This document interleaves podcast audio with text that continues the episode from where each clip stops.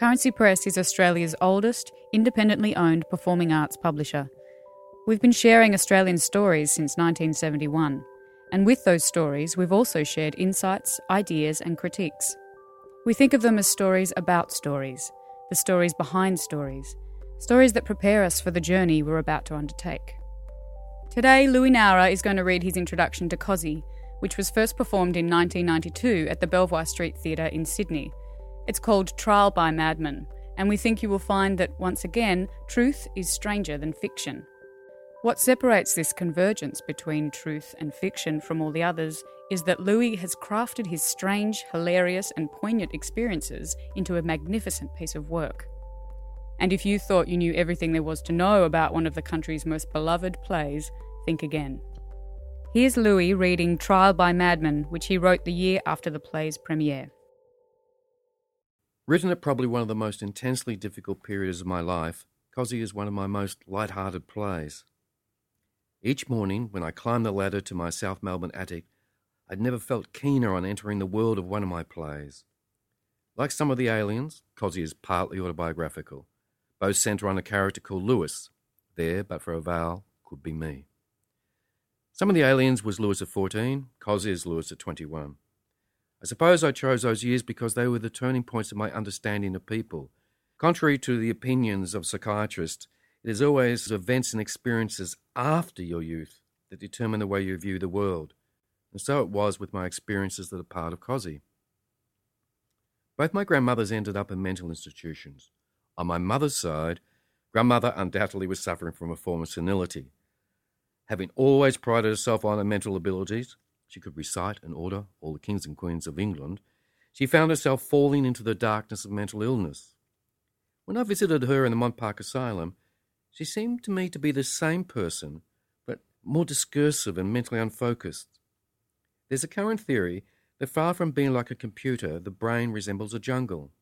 If this is so, then grandmother's brain became an impenetrable jungle, swallowing up any explorer who dared to enter.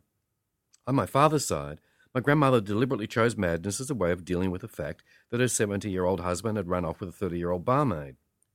When I visited her in Mont Park, years after my other grandmother was in there, she lived permanently in the year 1948.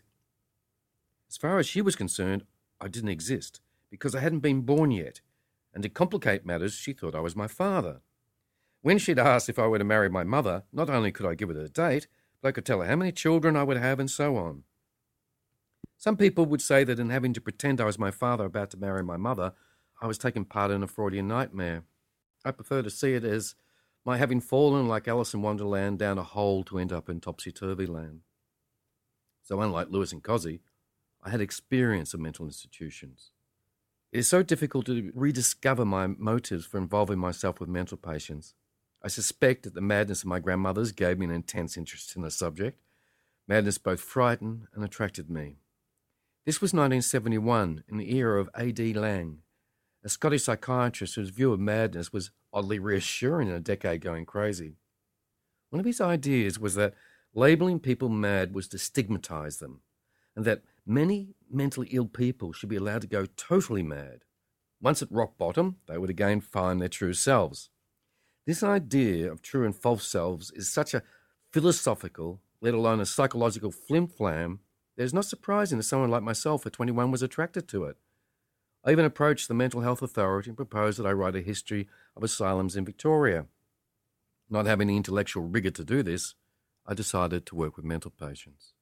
This was also the era when chemicals began to control many of the wilder excesses of madmen and saw the first influx of social workers who, like grass spurs, were attaching themselves onto our social fabric. One social worker asked a friend of myself if we wanted to do theatre with mental patients. To quote, to bring them out of their cells. I suspect he meant shells. Having the confidence and certainty of youth, I thought theatre would be therapeutic. One of the connections I feel with Lewis now is my first day in rehearsals. Instead of feeling cocky, I felt a great terror. Facing so many faces, some earnest, shy, irritated, I suddenly realized I was responsible for these people. I wanted them to come out of their shells, but at the time feared what would happen. So, who was I then? And how much was I like Lewis? I was a person who was very much removed from what was around me. Working with mental patients seemed to me to be something to believe in, something far removed from the political rhetoric of the anti Vietnam War protests of the late 1960s. Every day, I would turn up at the Mont Park Hall to rehearse trial by jury. I hated Gilman Sullivan, but one of the patients wanted to do it. Some patients agreed with me and demanded more singable songs, so we incorporated Beatles and Bee Gees songs into the show. As we rehearsed, I realised that although I was working with the most approachable patients, many were quite simply mad. No trendy philosophy can hide the terrifying nature of madness for both the sufferer and his relatives. Once I'd gotten over any impulse to be a do gooder, I began to enjoy rehearsals. There was only one performance. Some relatives of the patients came, but the audience was mostly other patients. Before the performance started, a student radical came along. Here was a fellow who preached revolution and the equality of all, and this radical, let's call him Nick, started to sing into the microphone as patients filed in, and the song was about madness, they're coming to take me away, ha ha, to the funny farm. I had never felt such anger towards anyone in my life. The show was probably terrible. It was a curious, eccentric mixture of original songs, rock and roll, and Gilbert and Sullivan. Yet afterwards in the changing room, I felt exhilarated, as did the patients. It is a feeling I sometimes experience when I go backstage after one of my plays a mixture of giggling, hysteria, cockiness, and relief. Like the patients, I wanted to do another play, but we never did. Someone who saw the first production of Cosi complained that I was mocking the patients.